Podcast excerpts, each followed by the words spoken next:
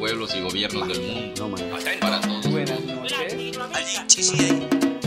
Para todos, todos.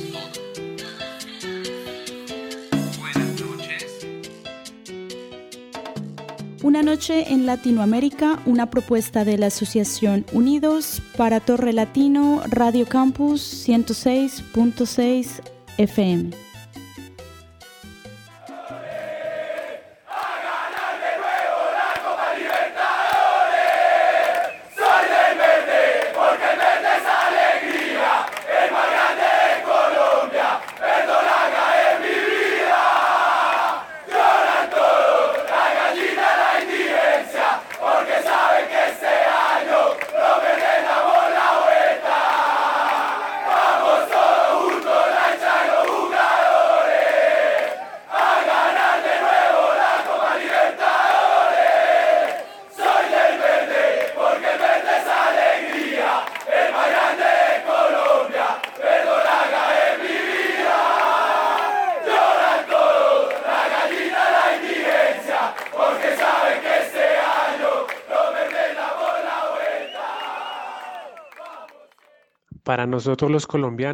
Pour nous Colombiens, le football est le sport le plus important et le plus populaire du pays.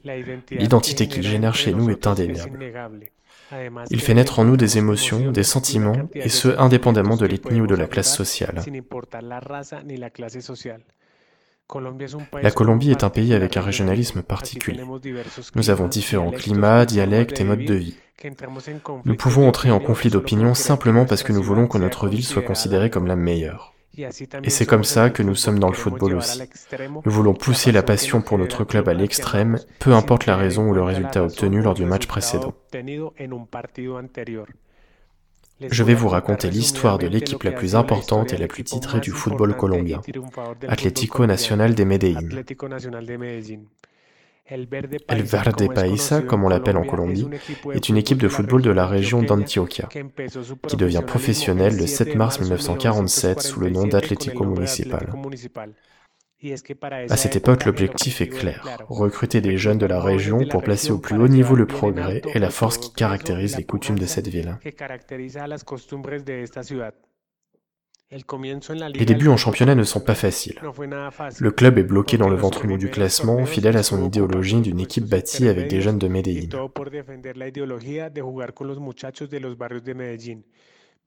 Ceci alors que ses adversaires commencent déjà à recruter des joueurs étrangers qui surpassent la jeunesse d'Atlético. Des séries de défaites conduisent Atlético Municipal à changer. Il est temps d'embaucher des joueurs d'autres villes de Colombie et de laisser la place à un nouveau nom, celui d'Atlético Nacional.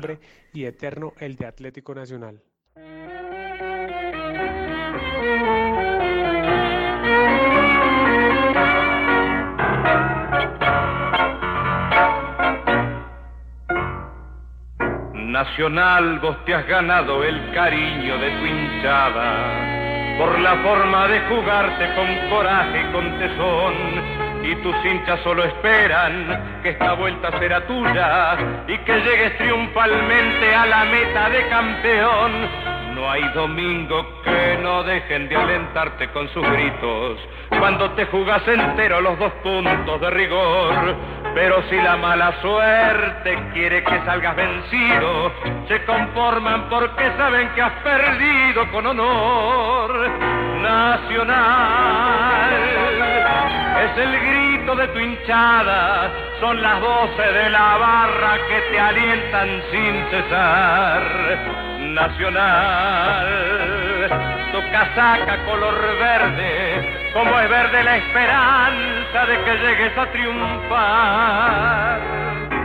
Nacional, has conquistado de tu hinchada lo mejor y es el grito emocionado, nacional, nacional. Una noche en Latinoamérica, Unidos y Torre Latino, para Radio Campus 106.6. Au milieu des années 50, National obtient son premier titre de champion et c'est ce triomphe qui donne naissance à ce titre fin 1954, en l'honneur de ses premiers héros qui font la joie du football d'Antioquia, année où l'histoire de ce grand club commence à se forger. Pour l'institution Valdolaga, les années 60 sont à oublier. Il n'y a pas vraiment de bons résultats et l'on pourra uniquement mettre en valeur la place de dauphin obtenue en 1965. Lors de la décennie suivante, Atlético Nacional remporte deux autres championnats et en 1981 son quatrième titre. Événement notable car au dépend de son puissant rival, l'América de Cali, qui a fini par quitter le terrain avant la fin du match sur rang de son entraîneur, furieux d'un pénalty sifflé dans les arrêts de jeu. La joie et la célébration des supporters verts dans le stade sont éclipsées par l'attitude de leurs rivaux considérés comme un manque de fair play. L'América de Cali de cette époque commençait à se distinguer en ayant remporté le championnat à trois reprises,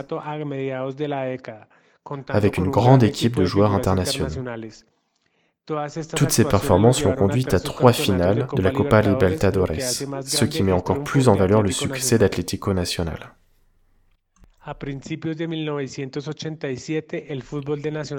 En 1987, l'équipe est en fin de cycle.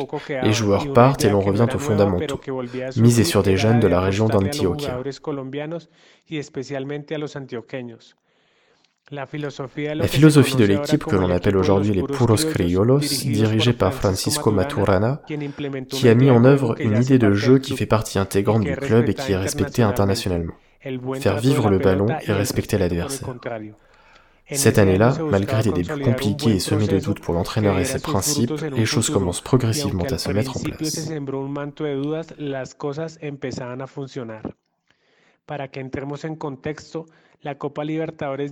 Pour placer les choses dans leur contexte, la Copa Libertadores de América est le tournoi le plus important d'Amérique du Sud. Les participants sont les deux meilleures équipes de chaque pays, avec un format similaire à celui de la Coupe du Monde.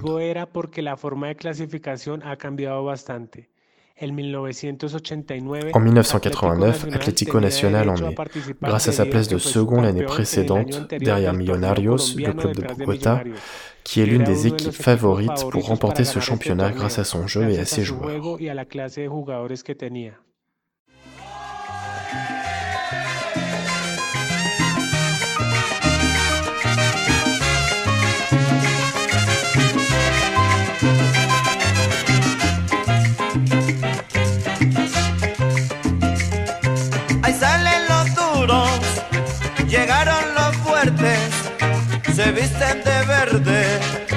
Equipo será?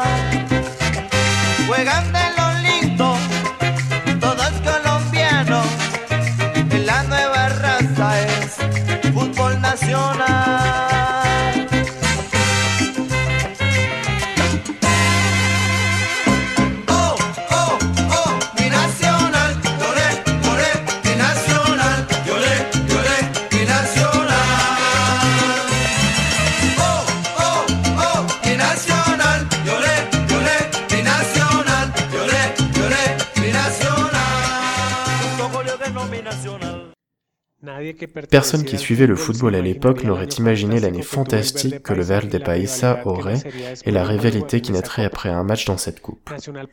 Nacional passe la phase de groupe sans revers et en quart de finale, il rencontre son éternel rival, Millonarios, l'équipe qu'il n'avait pas été en mesure de battre depuis deux ans. Lors du premier match à Medellín, le Nacional gagne 1-0, mais ce court avantage laisse de nombreux fans nerveux et joueurs de Millonarios confiants en leur chance de se qualifier lors du match retour à Bogota. Par son histoire et par la qualité de son équipe et par sa force, Millonarios est favori pour le match retour. Mais dans le football, rien n'est écrit.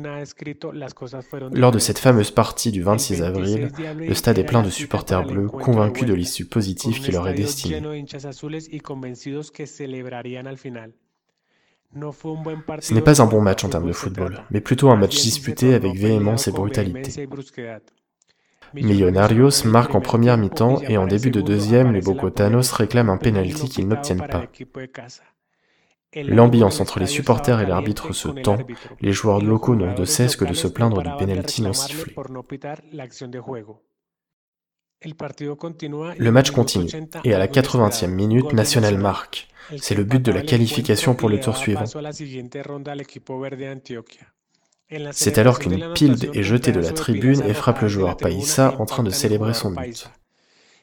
Commencent alors 7 minutes de bagarre, d'invectives et d'expulsions en série.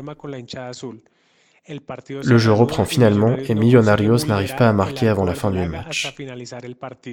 Le Verde Paisa passe au tour suivant contre toute attente. Et les joueurs de Millonarios poursuivent l'arbitre, qui a très vite quitté le terrain pour éviter de se faire agresser. Ce match représente le sommet de l'animosité dans laquelle les supporters mettent encore aujourd'hui tant d'énergie. La rivalité entre les paisas et les citoyens de la capitale s'est accrue. Et cela reste un événement marquant du football colombien. Dans la mémoire collective, Nacional a éliminé Millonarios dans un match décisif, chez lui, devant ses supporters qui ne l'oublieront jamais. Depuis ce jour, l'équipe de la capitale a du mal à battre le Nacional et leurs titres se font de plus en plus rares. En finale, Nacional rencontre une difficile équipe d'Olympia des Paraguay, qui sur son terrain gagne le match aller par deux buts à zéro dans une atmosphère hostile et difficile. Le match retour ne peut avoir lieu dans l'antre des Paisas, en raison de problèmes de capacité. L'équipe doit recevoir dans une autre ville de Colombie et le stade retenu est le Campín de Bogota. National réussit à marquer deux buts pour revenir à égalité et finir au tir au but. C'est ce moment qu'un gardien de but choisit pour se mettre en valeur et faire basculer la gloire du côté colombien. C'est sans aucun doute l'un des moments les plus dramatiques de l'histoire du football, car tandis que René Guita arrête tous les tirs des Paraguayens, les joueurs paisas ratent également un certain nombre de pénalties. Au final, la chance est du côté des Puros Criollos et pour la première fois, une équipe colombienne devient championne du tournoi le plus prestigieux du football sud-américain. Après cet exploit, National remporte le droit de disputer la finale de la Coupe intercontinentale des clubs au Japon contre le flamboyant AC Milan. Cette rencontre se termine sur un score de 1-0 en faveur des Européens, mais le Verde de Paisa fait honneur au football colombien, faisant une bonne prestation et allant même en prolongation. En 1995, Nacional est déjà un grand club, avec un succès en Copa Libertadores et six titres remportés dans le championnat domestique. Les Puros Criollos veulent réitérer ce genre de performance et c'est précisément cette année qu'un nouveau défi se présente à eux. Y apúntelo ahí, paisita. Prepara la garganta porque tu pueblo va a estallar de alegría. Le digo, Camilo, cobró 10 en el entrenamiento y metió 4. René Guita amarilla para Altamirano. Más el de hoy 5. Queda como arquero custodiando el arco de Nacional Pachito Foronda. Bueno, vamos a ayudar a René como siempre con mucha energía. Todos concentrados. ¡René!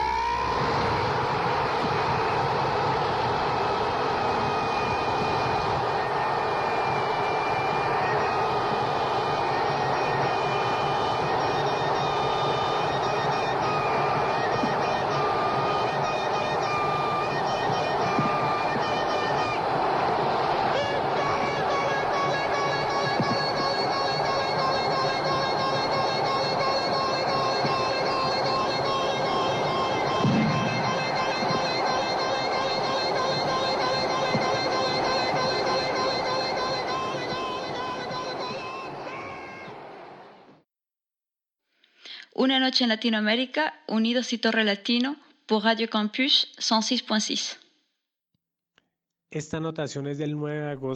Cette archive date du 9 août 1995 et est l'œuvre d'un seul homme, El Loco Eguita, le même qui avait reçu les applaudissements des supporters anglais pour son coup du scorpion au Wembley, se montre décisif en marquant un coup franc lors d'un match crucial de Copa Libertadores au stade de Medellín. Face aux Argentins de River Plate. Au-delà de cette prestation lors du match à Buenos Aires, René est une fois de plus indispensable pour accélérer à la finale.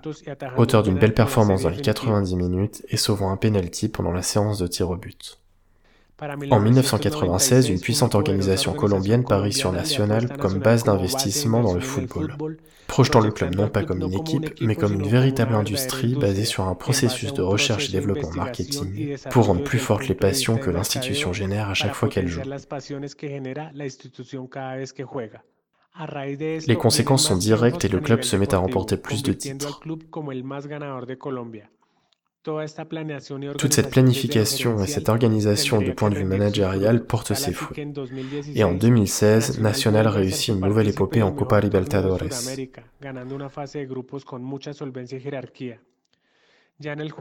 Lors des quarts de finale, Nacional souffre beaucoup. L'équipe argentine de Rosario Central est venue à Medellín avec un avantage d'un but glané lors du match aller. Et comble du malheur, ils sont devant au tableau d'affichage avec un penalty obtenu dans les premières minutes de jeu. Le Verde Paisa est alors contraint de marquer à trois reprises pour passer au tour suivant. Le match devient compliqué, mais avec de la patience et un bon jeu, Nacional réussit à marquer les buts qui le qualifient pour les demi-finales. Le dernier donc devant les supporters en délire.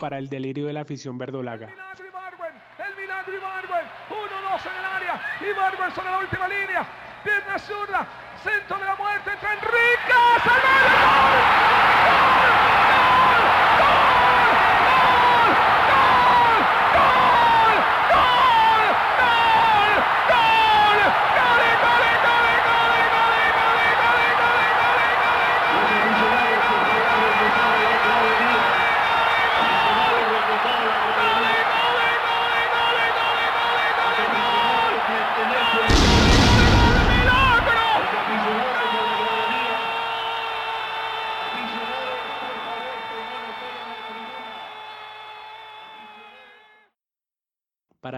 Lors des demi-finales, Nacional se défait de Sao Paulo en laissant l'image d'un bon football, en particulier dans le match au Brésil qu'il remporte par 2 à 0.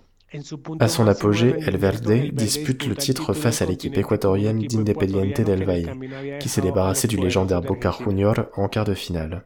Le match aller se termine sur un score de 1-1 à Quito. Et le 27 juillet, à l'Atanasio Gerardo, dans son stade, l'équipe Paisa se contente d'un but pour remporter leur deuxième Copa Libertadores, cette fois dans leur stade et avec l'amour de leurs supporters. Gracias a todo lo que ha hecho Atlético Nacional a nivel internacional y por todo lo que ha ganado, es que lo consideran el rey de copas colombiano.